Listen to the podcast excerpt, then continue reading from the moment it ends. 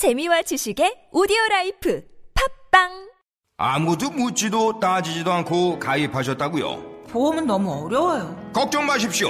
마이보험 체크가 도와드립니다. 1800-7917 마이보험 체크로 지금 전화 주세요. 1800-7917 이미 가입한 보험이나 신규 보험도 가장 좋은 조건을 체크해서 찾아드립니다. 인터넷 한글 주소 마이보험.com 또는 카카오톡에서 아이디 검색 마이보험을 친구 추가하여 상담하실 수 있습니다.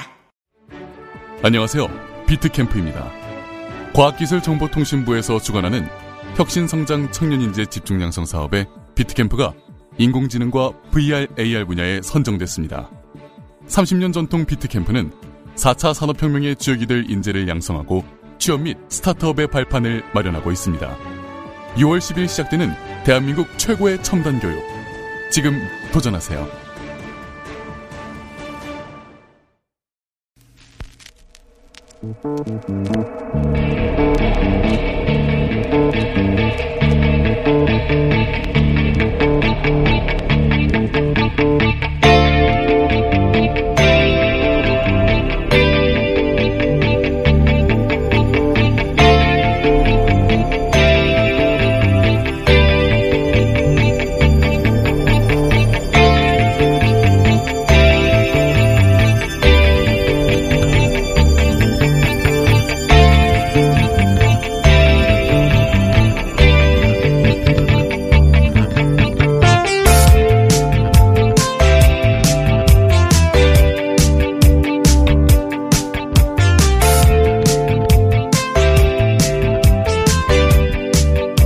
안녕하세요. 김호준입니다.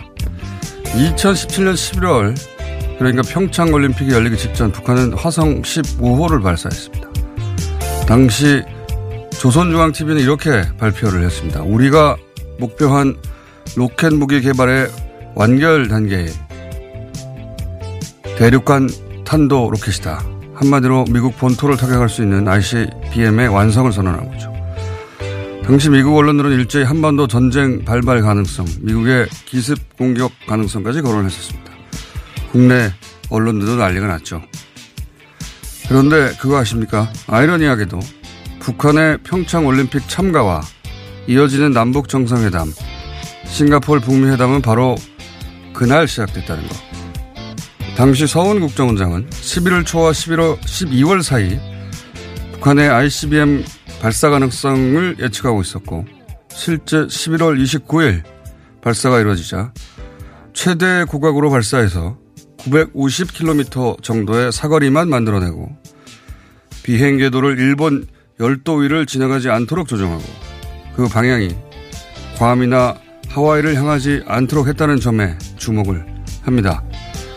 그리고 북한이 평창 올림픽에 참가할 거란 분석과 함께 물밑 대화를 시작하죠. 우리와는 전혀 다른 북한이 메시지를 내는 그들 나름의 방식을 읽어낸 거죠. 그때 그랬었습니다. 북한이 어제 굳이 북한의 서쪽 끝에서 북한의 동쪽 끝에 바다를 향해 미사일을 발사했습니다. 저는 그 메시지를 정확히는 읽을 수, 읽을 줄 모릅니다. 근데 한 가지는 알겠습니다. 그게 전쟁을 하자는 게 아니라 자기들 메시지를 나름의 방식으로 담았다는 거.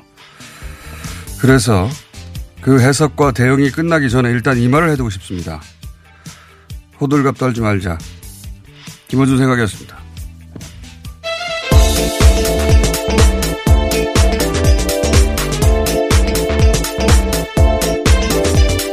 시사인의 김은지입니다. 네. 아, 여기 관해서는 제가 정세현 전 장관에게 물어봤는데 네, 무슨 뜻이냐고 마침 해외 가시는 길이라 오늘 인터뷰를 못 잡았어요. 그래서 간단하게 물어봤는데 어, 대화를 하자는 거다 는 것이고 요 인터뷰는 아마 월요일 저희가 하게 될 것 같은데 예. 오늘은 다른 사안 다루기 전에 어, 인터뷰를 먼저 하나 해야 될 것 같아요. 예. 네, 시간이 딱 이때만 되신다고요? 그 이인영 어, 새로 선출된 민주당 원내대표가 인터뷰가 이, 이때밖에 안 된다고 그래가지고 예. 어, 본인 사정인데 예.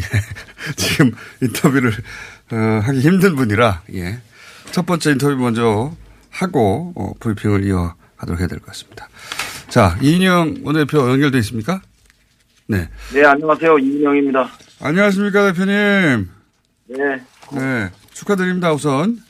네, 감사합니다. 제가 7시 반부터 회의를 주재해야 돼가지고 불가피하게 아, 회의를 좀 주재. 시간을 조정 요청드렸으니까 양해해 주시기 바랍니다. 선거 당일 뉴스 공장에 나오신 게 주요했던 게 아닌가요? 그날 저한테 어, 혹시 낙선하면은 고정 패널로 나와달라고 이야기한 덕이라고 생각합니다. 자, 그 결과를 보면 예. 그, 그 정도 표차 매우 큰 표차입니다. 원내대표 선거에서. 의원들의 어떤 기대가 반영된 거라고 보십니까? 어, 우리 당이 좀 더 다양하고 또 포용력 있고 역동성을 갖춘 그런 그 통합으로 나아갔으면 좋겠다. 아, 이런 그 기대가 있었다고 생각하고요. 주류, 비주류도 없는 어, 완전체 민주당을 향해서 다시 출발하자. 아, 이런 공감대가 있었다고 생각합니다. 그 덕에 아, 제가 당선됐다 이렇게 봅니다. 그 지류, 비- 비주류 말씀하셨는데 저도 이제 이게 어떻게 해석해야 될 일인지 궁금해서 그 의원 몇 분의 얘기를 들어보니까 언론들이 이제 뭐 친문, 반문 어, 이런 식으로 분석을 하는데 그게 당내 사정을 정말 모르고 하는 소리고 어, 민주당 내부가 이제는 그렇게는 분석이 안 된다라고들 하는데 실제 그렇습니까? 네, 그, 뭐, 어, 우리 민주당 의원님들 전체가 다 친문이다. 저는 그렇게 생각합니다.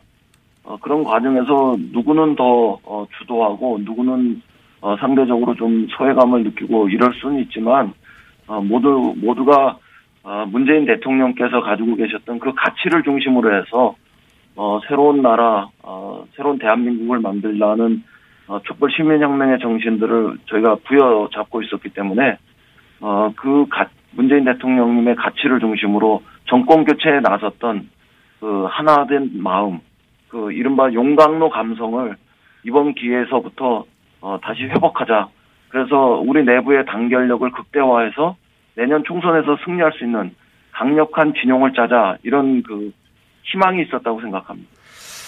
알겠습니다. 어, 근데 어제 그 지난 패스트트랙 전국에서 자유한국당 의원들을 민당에서 고발을 했는데 네. 어, 선진화법 근거해서 그런데 이제 이 고발 관련해서도 어, 발언하신 걸로 알고 있습니다. 근데 이게 반 어, 반의사 불벌죄라서 뭐 취하가 안 되는데 네. 어, 그런 말씀하신 이유가 어제 그, 그, 런 말씀 하시지 않았나요? 고발 취하에 관련된 이야기도? 없었나요? 제가 뭐 특별한 말씀은 그런 관련해서는 얘기 안 했고 제가 그동안에 여, 여러 번의 인터뷰 과정에서 어, 일반적인 선거운동 과정에서 생겼던 충돌 갈등이라면 어, 서로 고소고발을 취할 수 있는 그 길이 있을 텐데 아하. 그것은 국회 선진화법의 작동 과정에서 생긴 문제이기 때문에 어, 우리 정치권이 일방적으로 아, 어, 고소고발을 취할 수 있는 거냐. 그, 그러려면 뭐하러 그 선진화법을 만들었냐. 이런 국민들의 비판이 있다는 점도 어, 생각해서 어, 이번 그 선진화법을 가지고 고소고발된 문제들에 대해서 취하는 문제들은 신중해야 한다. 아. 이런 그 말씀을 드렸죠. 아, 그렇군요. 제가 기사를 잘못 읽었나 봅니다. 제가 잘못했고요. 예. 저는 반대 취지로 어, 기사 제목을 봤는데, 예. 기사 내용을 들여다보면 그런 거였군요. 자, 그럼 이 질문을 드려보겠습니다. 이게 제일 중요한 질문 같은데. 이제 원내대표로서 제1야당이 장외에 있는- 있는 상황에서 다시 국회로 돌아오게 만들 책임이 있는 거 아니겠습니까? 네.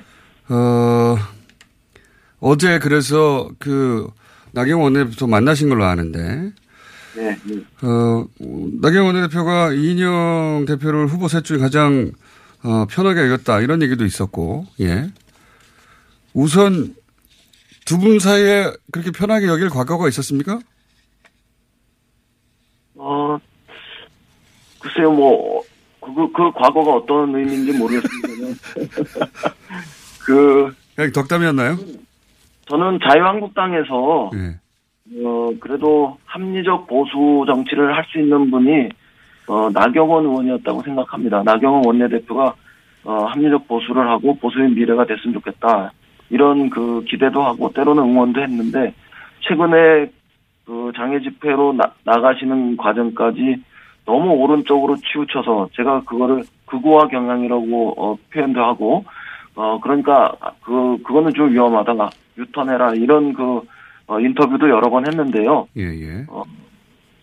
그 실제로 나경원 의원이 유턴해서 합리적 보수의 길을 어 합리적 보수의 길을 어, 찾는다면 저는 뭐 얼마든지 말이 통하고 대화할 수 있는 그런 좋은 그 파트너다 이렇게 생각합니다. 그 비공개 자리에서 혹시 국회 복귀 타이밍 방식에 대해서도 이야기가 나왔습니까? 어, 그런 얘기까지는 못했고요. 예. 서로가 한술 한술밥에 배부르다 이렇게 생각하지는 않고 있습니다. 다만 긴 시간을 가지고 그 시간을 좀 충분히 내어서 긴, 그런 의미에서 긴 시간을 갖고 흉금을 터놓고 많은 얘기를 좀 나눠보자. 그리고 그런 기회를 조만간 가져보자. 이런 이야기를 했습니다. 이건 어떻습니까? 그 바른미래당도 굉장히 중요한 파트너인데 김관영 원내대표가 갑자기 어, 사퇴 의사를 밝혔고 이렇게 되면은 그 패스트트랙에 올라간 법안들에 대해서 어, 이견을 가진 의원들이 다시 사모임이 돼서 증개특위나 사개특위 들어올 수 있는 거 아니겠습니까? 그런 가능성은 염두에 두고 계십니까? 그런 거는 뭐 다른 정당에서 어, 일어날 일이기 때문에 제가 어, 뭐라고 어, 그 말씀드리기는 쉬운 일은 아닌데요. 다만 그 패스트트랙을 추진했던 그 기본 정신 이런 것들은 그래도 견고하게 유지되면서 국회 정상화의 해법을 어, 지혜를 찾아 그 모색해야 되는 거 아닌가 그렇게 생각합니다. 네, 원내대표가 되시니 굉장히 두리뭉실하게 답변을 하시는군요. 그, 지금 그 고구마 같은 전국이기 때문에요. 뉴스공장처럼 바로 사이다 같은 국회를 만들 수 없어서. 자, 알겠습니다. 이거 어려운 질문인데, 어, 대북 식량 지원 이야기가 나오고 있습니다. 네. 아직, 어, 대표가 되신 지 이틀째밖에 안 됐기 때문에 모든 사안이 파악은 안 됐겠지만, 이 대북 식량 지원 문제는 어떻게 대응하실 생각이십니까? 저는 제가 외교통일위원회에서 활동했기 때문에, 예. 어, 심지어는 박근혜 정부 때부터 그 식량과 어, 약품 등 이런 인도적 지원 문제는 지첩시해야 한다 이런 이야기를 아주 여러 번 했습니다. 네. 어, 지난해 어, 우리 정부 어, 통일부에도 이런 주문을 강력하게 했었고 어, 지금은 그 북미 관계가 그 막혀 있고 또 남북 관계까지도 영향을 주고 있기 때문에 어, 지체 없이 인도적 지원을 해서 어, 서로의 신뢰를 어, 강화하고 또 그런 남북 관계를 통해서 북미 관계가 개선되는 쪽으로 나갈 수 있도록 어, 긍정적 그 기여를 해야 하는 때다 이렇게 생각합니다. 한 가지만 여쭤볼게요. 그런데 그렇게 되면 뭐 거의 틀림없이 북한이 이제 어 뭐 단거리라고 하지만 미사일도 발사한 마당에 그런 지원을 하는 게 말이 되냐? 북한 퍼주기다 이런 비판이 반드시 나올 거 아니겠습니까? 뭐라고 하시겠습니까? 북의 군사적 행동 이것에 대해서 우리가 강력하게 어, 비판하고 어, 또 경우에 따라서는 대응할 수 있다고 생각하는데요. 그것과 또 별개로 어, 북한의 주민들, 북의 주민들을 어, 굶주림으로부터 우리가 어, 그 도움을 주는 거 이런 것들은 그 과거 이명박 정권이나 박근혜 정권 때도 어, 수없이 어, 인도적 지원에 대해서는 어, 전향적으로 임하겠다는 이런 이야기를 했었기 때문에 어, 그 만약에 자유한국당이나 보수에서 어, 그런 얘기를 한다면 그건 너무 이율배반적이다. 이렇게. 알겠습니다. 오늘 여기까지 듣고요. 예. 좀 어, 여유를 찾고 이제 익숙해지시면 스튜디오에 나와서 네. 좀 길게 좀 인터뷰 부탁드립니다. 네, 오늘 말씀 감사합니다. 네, 제 발로 다시 찾아뵙겠습니다. 예, 감사합니다. 고맙습니다. 네. 어, 민주당 마지막 20대 총선 마지막 원내대표 이인영 씨 원내대표였습니다. 자, 그럼 브리핑으로 넘어가 볼까요? 예. 미사일 발사가 있었어요? 예. 네, 미사일 발사도 있었고 어제 문재인 대통령의 취임 2주년 기념 KBS의 특집 대담도 있었는데요. 여기서 네. 문재인 대통령이 관련된 입장을 밝혔습니다. 이게 아마 정부가 내일 그죠? 대통령이 직접 얘기했으니까 마침 몇 시간 전에 그런 일이 있었어. 정부가 내일 어, 입장의 결정판인 것 같아요. 할 얘기를 다 한 것 같은데. 예. 예. 문재인 대통령은 정확한 의도를 알 수는 없지만 북한은 지난번 2차 북미 정상회담이 합의를 이루지 못하고 끝난 데 대해서 상당히 불만을 갖고 있는 것 같다. 미국과 한국 양쪽에 일종의 시의성 성격이 있지 않나 판단한다라면서요. 또 이어서 북한의 의도가 뭐라고 해도 결국 근본적 해법은 북미 양국이 협상장에 빨리 앉는 것이다라고 이야기했습니다.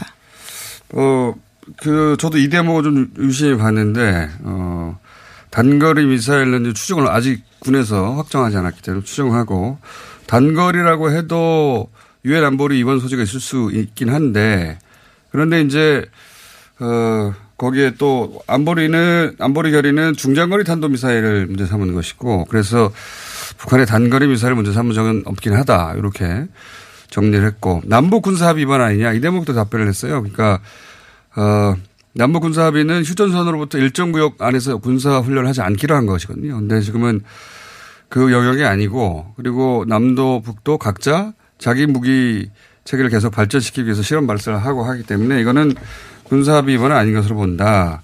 그리고 지금 말씀하신 그런 말들 그리고 어 이렇게 계속 가면 협상 국면을 어렵게 만들다 바람직하지 않다. 네, 불만이 있다면 대화의 장에서 명확하게 밝히는 것이 바람직하다고 생각한다라는 이야기도 했습니다. 북한에 대해서요. 네, 그러면서도 또 동시에 이게 이제 조속한 회담을 촉구하려고 하는 거 아니겠는가 이런 해석.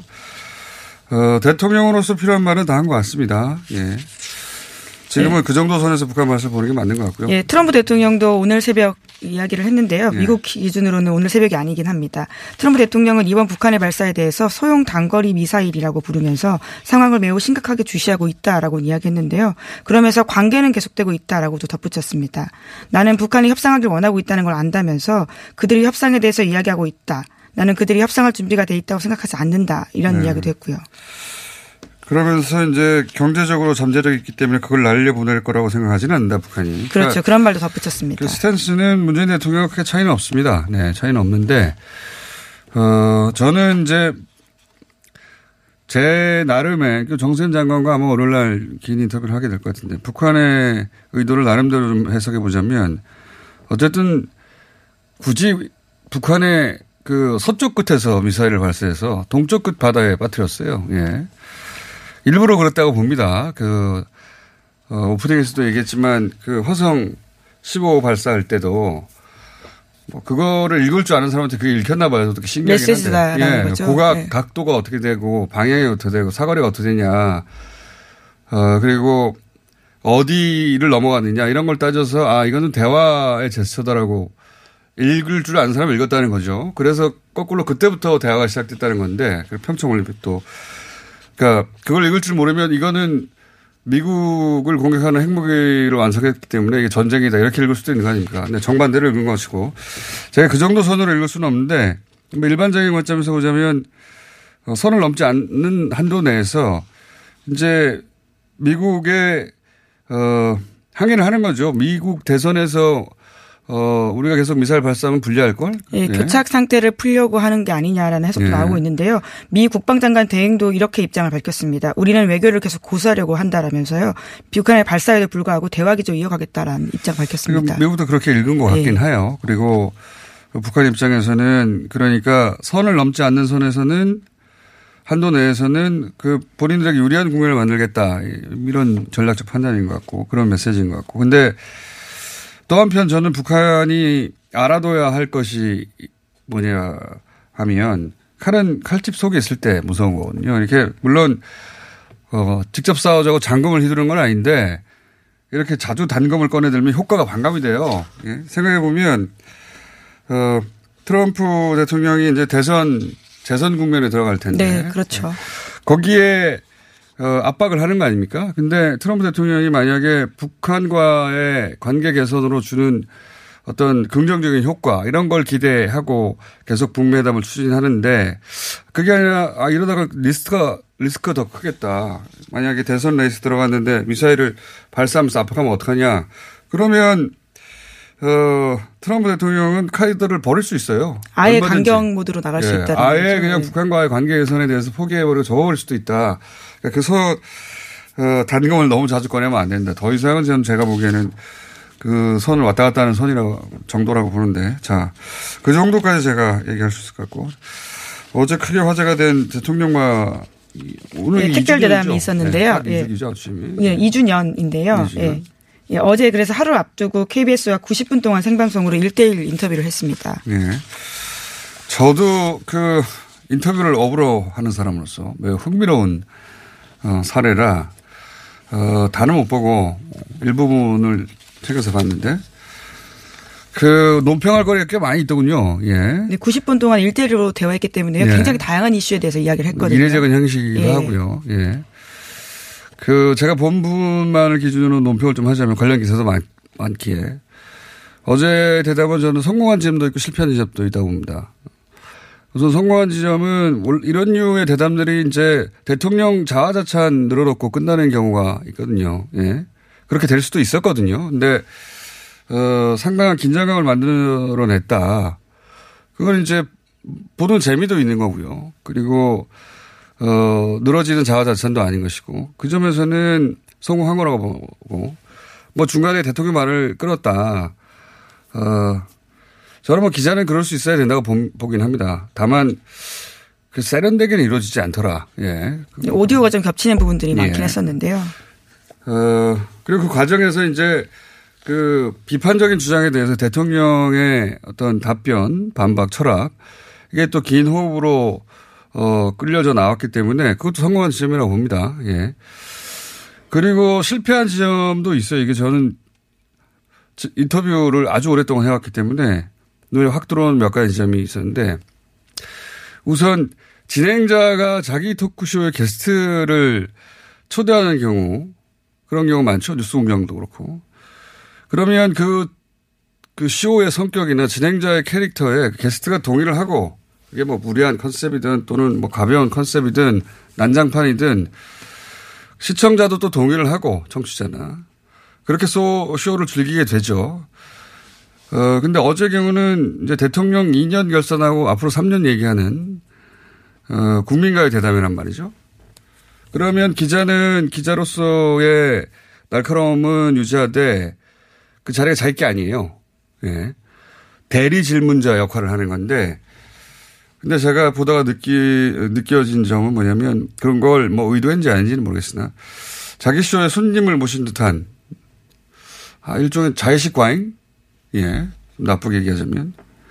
어, 또는 뭐 좋게 얘기하자면 너무 빠졌다? 그, 어, 대담에 스스로 자기가 주인공처럼 이렇게 되면 시청자는 그 질문자가 아예 누구지 모르기 때문에 어, 기자들 사이에는 알지만 KBS 국회 반장으로 알고 있어요. 예.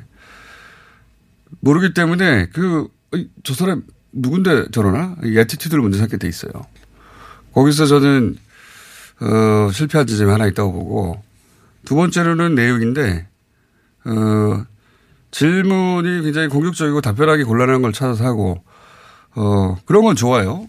좋은데, 그래서, 그러라고 아나운서가 아니라 굳이 기자를, 국회 출입 기자를, 그리고 아마, 어, 문재인 대통령 대표 시절부터 마크맨으로 알고 네. 정치 전문 기자라고 예. 합니다. 그래서 굳이 그- 그런 기자 선택한 거죠. 예. 그런데 그럴 경우에는 질문 근거가 굉장히 중요합니다. 그게 예를 들자면 독재자 질문이 나왔잖아요. 예. 어, 어, 야당과 협치를 하지 않아서 자유한국당이 독재라고 말하는 거 아니겠는가? 어, 뭐 이런 식으로 질문을 했는데 독재는 독재라는 건 정치에서 굉장히 강력한 단어란 말이죠. 이게 뭐 구테타로 정권을 탈취하거나 개헌으로 장기 집권을 꾀하거나 그 과정에서 반합적 반법적인 뭐 불법적인 인권 말살이나 뭐 투옥이 있거나 고문 탄압 이런 수단을 동원하거나 그런 근거들이 존재하고 그리고 우리 또 그런 기억을 가지고 있어요 구- 실제로. 근데 야당과 동의하지 않는다는 근거를 가지고 독재라고 해버리면 세상의 대부분의 정부는 이 기준은 독재라고 부를 수가 있거든요. 야당과 동의하지 않으니까 다른 정책을 가지고 있으니까 어, 다른 정당을 하는 건데 그러니까 독재자는 사실 자유한국당의 정치적 프레임이란 말이죠. 예. 그게 간략하고 파워풀하니까 엄밀한 기준의 정의가 아니라 근데 질문할 때 이렇게 특정 정파의 목적 지향적인 프레임을 가져가면 그러, 그러면서 그럴 수 있는 거 아니냐 이렇게 어, 언급을 하면 그 자체로 그 프레임을 강하게 강화하는 게 되는 겁니다. 그러니까 어, 자유한국당의 주장이라고 전제하고 어, 그 질문을 하지 어, 아니면 날카로운 게 아니라 자유한국당의 프레임에 이용당하는 질문을 하게 되는 거죠. 거꾸로도 마찬가지인데. 예. 만약에 민주당의 주장과 민주당의 프레임을 그대로 갖다 쓰면 그거는 어, 이, 그렇게 이 질문은 공격적이어서가 아니라 근거가 문제인 거예요. 근거가 정치적 프레임이니까. 그걸 만약에 기자가 갖다 쓸 거면 제3자니까 그런, 어, 주장이 있다라고 전제하거나, 어, 근데 이제 이걸 거리 만들기에 실패한 거죠. 그 질문과. 설명이 길었나요? 네, 그에 대한 문재인 대통령 대답도 말씀을 좀 드려야 될 것 같은데요. 그 국회 선진화를 위해서 노력했는데 자유한국당이 그런 방법을 부정해서는 안 된다라고 하면서 촛불 민심에서 탄생한 정부가 지금 가장 독재를 한다고 하면 여기에 색깔론을 더해서 좌파 독재 이렇게 규정하는 것은 참 뭐라고 말해야 될지 모르겠다라고 답했습니다. 자, 어, 제가 보기에는 그, 그 질문에 서 기자가 그 질문과의 거리 만들기에 실패한 게 아니냐. 민주당의 주장을 끌어올 때도 마찬가지고 자유한국당의 주장을 끌어올 때도 마찬가지고 기자니까 제3자로서 충분히 거리 만들기를 하고 그 주장에 대해서는 어떻게 생각하시냐, 평가하시냐, 반박하실 거냐 이렇게 물어야 되는데 어 그러는데 실패했다. 예. 뭐 그런 점도 좀 불편해 불랬던 사람들이 많았을 것 같아요. 답변과 관련해서는 뭐 많은 질문들이 있었기 때문에 어 이 현 정부가 어느 방향으로 나아갈지 네, 정치, 경제, 사회 다 예. 나왔습니다. 어느 방향으로 나아갈지는 워낙 긴 시간을 해서 거의 다 다뤄졌다. 그래서 한번 어, 궁금하신 분들은 볼 볼만한 내용들이 있다. 예. 근데 어쨌든 성공과 실패의 지점이 교차하는 대담이었다. 인터뷰를 어우러 하는 사람으로서 더 길게 한 시간 정도 얘기할 만한 거리가 있었어요. 근데 여기까지만 하겠습니다. 예. 자, 어, 다음 뉴스로 넘어가죠. 예, 특별대담 외에 다른 뉴스도 꽤 있는데요. 사법농단 사건 그리고 김학의 사건 관련된 거 짧게 짧게 말씀드리겠습니다. 김영수 대법원장이 어제 사법농단에 연루된 현직 판사 66명 가운데 10명만 추가 징계를 청구했는데요. 검찰 수사를 이유로 자체 징계를 미루면서 징계 시효가 지난 이미 지난 법관들이 32명이나 된다라고 합니다.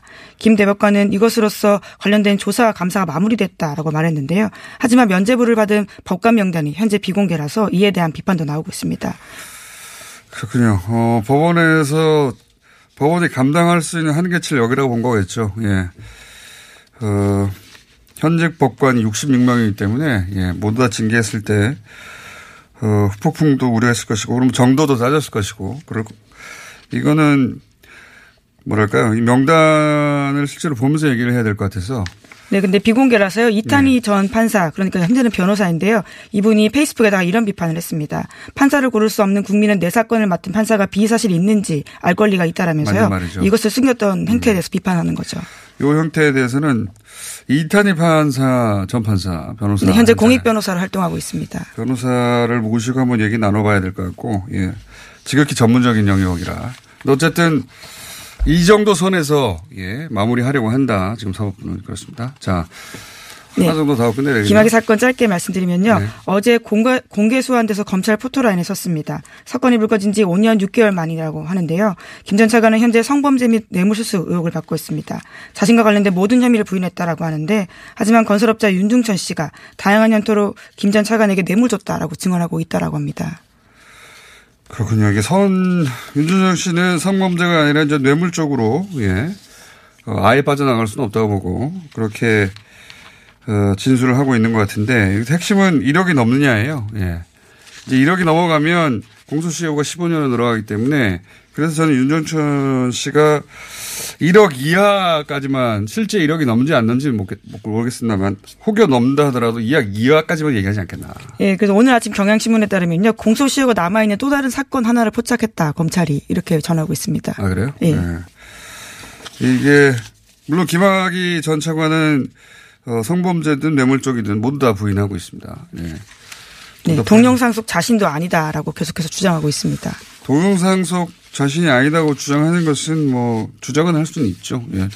근데 윤중천 씨가 이미 그 부분에 대해서는 찍은 당사자 혹은 그 영상 속의 주인공이 김학의 전 차관이 맞다라고 예, 인정하고 있고요. 시인했기 때문에 그건 부인해봐야 소용이 없는 지점 같고 어, 뇌물의 액수가 중요하다. 네, 본인도 돈을 줬다는 사실까지도 이제 인정하고 있습니다. 네. 다양한 방식으로요. 액수가 1억이냐 아니냐가 굉장히 중요하다. 예. 거기서 처벌 여부가 갈릴 것이고 아마도 검찰의 전략은 만약에 이 성범죄에 대한 수사 의지가 있다면 이 어, 뇌물 쪽을 입증해서 구속영장을 청구해서 구속시키고 거기서부터 압박을 해 나가는 게 전략이 아니겠는가. 만약에 그런 의지가 있다면 그 의지가 아직은 검찰 단계에서는 확인된 바는 없어요. 예.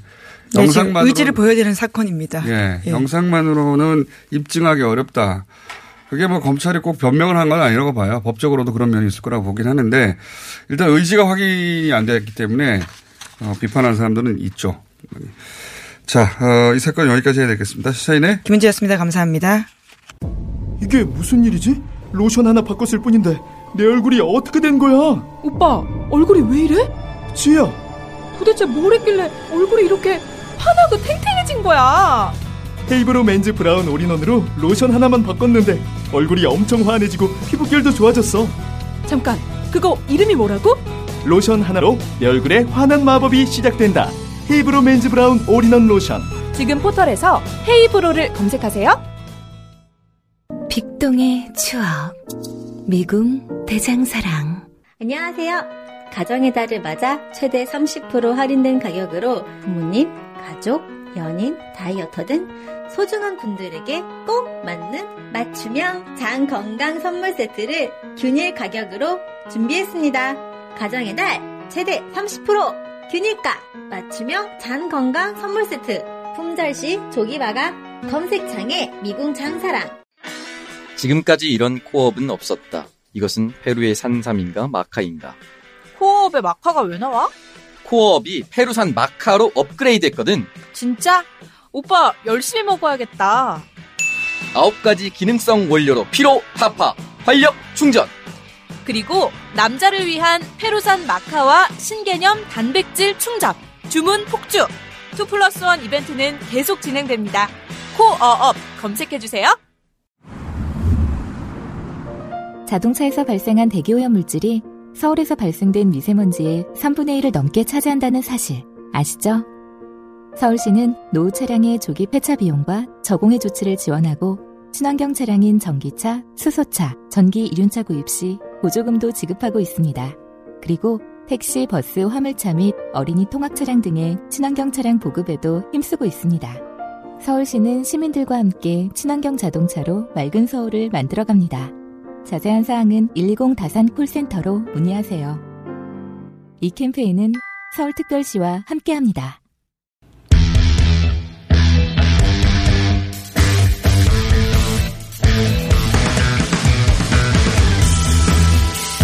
금요일 한국당의 시간 안성맞춤 이라고 주장하시고 저는 안성맞춤이라고 예 부르는 시간입니다. 김학용 의원 나오셨습니다. 안녕하십니까. 네, 당신께 맞춥니다. 안성 출신 김학영입니다. 들을 때마다 재밌습니다. 네, 안성서 지금 막 올라온 따끈따끈한 남자입니다. 당신께 맞춥니다. 들을 때마다 재밌습니다. 자, 자유한국당도, 어, 어, 평안하지 않아요. 예, 여러 가지 소식이 있고, 어, 민주당. 대한민국 국민이 지금 모두 편안하지 않습니다. 예. 민주당 새 원내대표도, 어, 네. 뽑혔는데, 예, 선출됐는데, 우선, 민, 그 원내대표에 나가서 떨어지신, 떨어지신 그. 네, 경험자는 망한다지요. 경험자로서 원내대표 선거에 대해 잘 아실 거 아닙니까? 예. 아니, 저도 진짜 깜짝 놀랐는데요. 물론 네. 뭐, 남이당 원내대표니까 뭐, 그렇게 크게 관심은 없었습니다만 사실은 이번에 그 김태년. 예. 낙선한 김태년 의원이 우리 환노이기 때문에. 예. 이거 우리 환노이가 무슨 원내대표들 낙선에 무덤이 되지 않았냐는 죄책감도 느끼고요. 전부 다 이대호로 네. 낙선한 그리고 또 노웅래 의원님은 또 제 대학 선배님이시고 네. 그런데 사실은 제가 이인영 그 신임 원내대표와 제일 어떻게 보면 인연이 없습니다. 근데 전 사실 솔직히 김태년이 될 줄 알았거든요. 그렇게 전망하신 분들이 꽤 있죠. 예. 예. 그래서 역시 그 원내대표 선거는 신도 모른다. 신도 모른다. 하는 말을 다시 한번 어, 입증시켰습니다. 근데 저는 이렇게 생각을 하는 게요. 의원들은 역시요. 그 한 표를 행사하는 데 있어서 가장 중요한 게 자기 생존권입니다. 자기 생존권. 네. 그렇기 때문에 이번에 어떤 원내대표가 나한테 유리한가? 그렇죠. 네. 아마도 아, 이번에 이인영을 선택한 것은 바로 지금 당대표 이해찬이 친문에 어떻게 생각하면 직계 보스고 또 홍영표 원내대표가 친문이었기 때문에 친문이 다시 원내대표가 되는 것은 내년도 선거에 음. 그림이 안 나온다. 음. 이런 생각을 한 것 같고요. 밸런스를 잡아줘야 된다. 네. 두 번째는 뭐 아- 의원님도 그래서 떨어진 거 아니었습니까? 제가 김성태가 했기 때문에 다시 비박에게는 줄 수 없다 이제 이런 그 유탄을 맞은 거와 유사하다고 생각이 되고요. 또 하나는 역시 지금 그 민주당의 지지도가 상당히 흔들거리고 있는 것이 어떤 그 민주당 의원들의 미래의 생존을 생각하면서 이대로는 안 되겠다. 당이 앞으로는 조금 제 목소리를 내야 되지 않을까 하는 그런 것들이 모여서 이번에 이인영을 어, 탄생시켰다고 봅니다. 어, 해석은 잘 알겠고요. 저 사실은 국회의원을 하고 국회의원이 되어서 어 이런 원내대표 선거를 치러보고 한 경험이 있는 사람들만 사실 아는 미묘한 지점들이 있지 않습니까? 예. 그렇죠. 네. 의원님은 출마도 하셨고 떨어져 보셨기 때문에 예. 비슷한 동병상련을 그러면 느끼시는 지점도 있겠습니다. 근데 이제 김태년 의원에게 한 가지 어, 위로의 말씀을 드리면은 정치인들은 선거에 나타 떨어지는 것이 결코 손해만 보는 건 아닙니다. 왜냐하면 다음 선거에 있어서 일정 부분 선점을 하는 네. 그런 효과가 있기 때문에 동정심 정립. 동정심뿐만이 아니라 인지도 인지도 정립. 그리고 자기를 동료원들에게 알릴 수 있는 기회이기 때문에 저는 김태년 의원이나 노웅래 선배님도 전 뭐 앞으로 열심히 하시면은 기회가 있으리라고 봅니다. 제 얘기도 하고 있는 겁니다. 본인 스스로에게 보내는 위로. 근데 이제 원내대표 얘기가 나와서 바른미래당의 김관영 원내대표가 사퇴 의사를 밝혔지 않습니까? 네네. 그, 그 바른미래당의 당내 사정은 어떻게 돌아갈 거라고 보세요, 이제?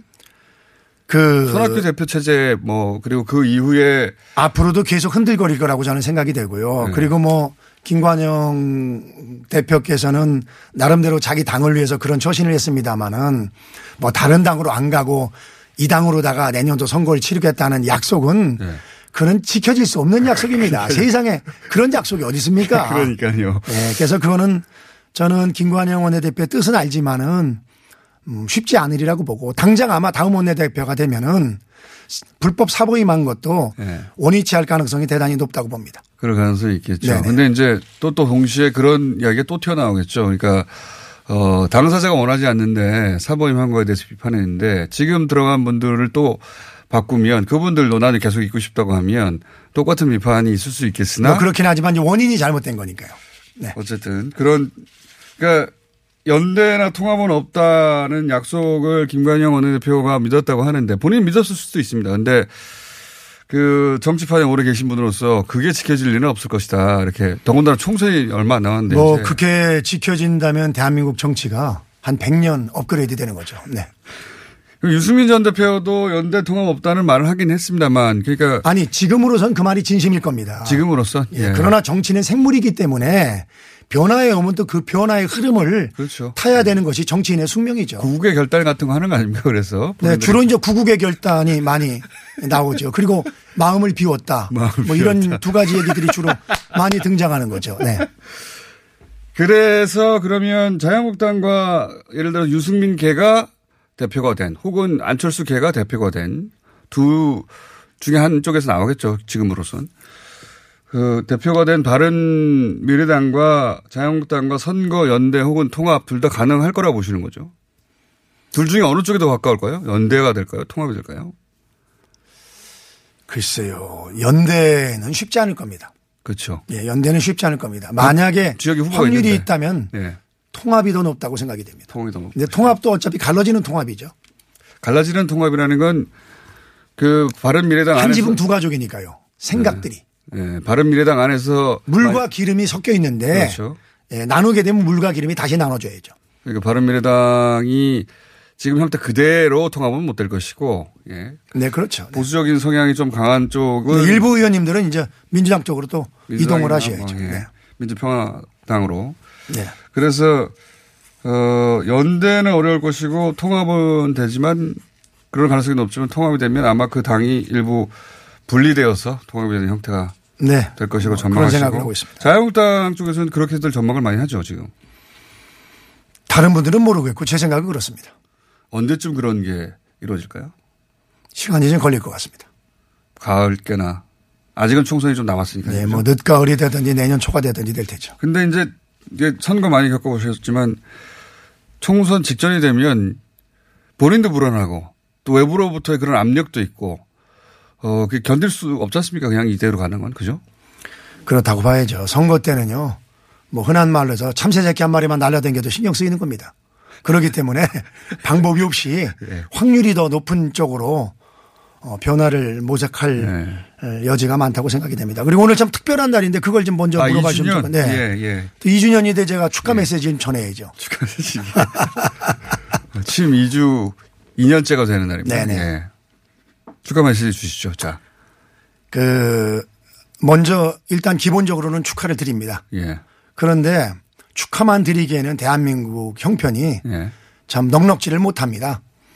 그 저는 솔직히 우리가 잘못해서 정권을 뺏겼기 때문에 우리보다는 더 잘할 줄 예. 알았습니다. 그리고 나라를 위해서 그렇게 해주기를 바랬습니다. 그런데 지난 2년을 돌이켜 보면은 우리가 잘못한 거는 더 발전시켜서 잘못하고 우리가 잘했던 것은 조금 약화시키는 그런 2년이었습니다. 한마디로 말씀드리면은 현실을 도외시한 이 몽상가적인 아마추어 정부가 6.25 전쟁 이후 65년 동안 쌓아온 대한민국의 찬란한 역사에 근간을 흔든 정말 실망스러운 그런 인연이었습니다. 막 이렇게 평가하면은 대통령이 엄청 서운할 겁니다. 왜냐면 대통령은 나름 열심히 했으니까요. 근데 어느 대통령이든지 어느 정치인이든지 열심히는 다 합니다. 그러나 결과가 중요하거든요. 제가 한 가지만 좀 여론조사를 말씀드리겠습니다. 예. 친정부 성향 언론 중에 하나인 한겨레가 발표한 꼭 그렇지는 않습니다. 어쨌든 예. 예. 국민들이 많이 그렇게 알고 있습니다. 예. 조선일보가 친 자유한국당 쪽이라고 국민들이 알고 있거든요. 예. 거기는 맞습니다. 한겨레도 맞습니다. 한겨레 발표한 집권 100일 그리고 집권 2년 예. 이 국정운영 평가 여론조사 결과를 보면은요. 집권 100일 조사인 거 2017년 8월 14일 날 예. 국정운영 평가가 잘한다가 78.6%, 예. 잘 못한다가 16.5%, 예.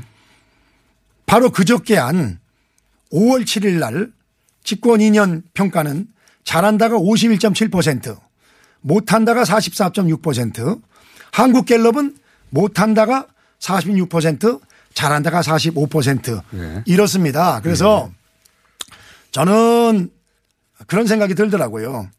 대통령께서 그 취임사에서 말씀하신 내용 중에 한 가지는 잘 지켰다. 정말 한 번도 경험해 보지 못한 나라를 경험해 드리겠다고 했는데 정말 이거는 맞는 것 같습니다. 저는 남은 3년은 2년 행거와 반대로만 하면은 분명히 성공하고 또 재집권도 가능하리라고 어, 생각이 듭니다. 뭐 간단히 제가 총평을 하면은요. 자유한국당의 말을 잘 들으면 재집권도 가능하다. 아니 자유한국당 말이 아니라 예. 뭐 지금 한 거 반대로만 하면 그렇습니다. 물론 자유한국당 주장하는 게 대부분이죠. 그러니까요. 그래서 그럼 자유한국당 내 말대로 하면 재집권을 해버리면 어떡합니까? 아, 재집권에도 나라를 위해서는 그게 맞는 거죠. 이 저 정치는 예. 내 편만을 챙기는 독선과 분열의 정치를 통해서 본인 스스로 반쪽짜리 어, 대통령을 자초했다고 저는 생각이 됩니다. 경제는 소득 수조 성장이라는 미명하에 이제까지 많은 곡간을 다 털어먹고 드디어 이제 마이너스 성장 그리고 빚을 내서 추경을 하는 지경에 이르렀습니다. 외교는 우리나라 최고의 자산인 한미 동맹을 거덜내고 정말 왕따 고립 외교를 자초했다고 생각이 됩니다. 안보는 김정은 비위 맞추기에 급급한 가짜 평화에 만족을 하고 있습니다. 저는 오늘 준비 많이 하셨네요. 뭐 준비가 아니라 새벽에 일어나서 몇 글자 좀 적어봤습니다. 저는 예. 대통령께 정말 충심으로 고언을 드립니다. 이제까지 2년 동안 예. 시행착오를 겪으셨으니까 남은 3년은 정말 우리가 차라리 정권을 못 잡는 한이 있더라도 3년 동안 잘해서 정말 우리 할머니, 할아버지, 아버지, 어머니들이 고생해서 피땀 흘려 만들어 오는 이 나라를 잘 보존- 보존해서 내 새끼들이 좀 저와 같은 이런 행복한 나라에서 살 수 있게 해 주시기를 간곡히 호소를 드립니다. 진심이 담긴 고언이다. 근데 한 가지만 제가 그, 그 준비해 오신 것 중에 네.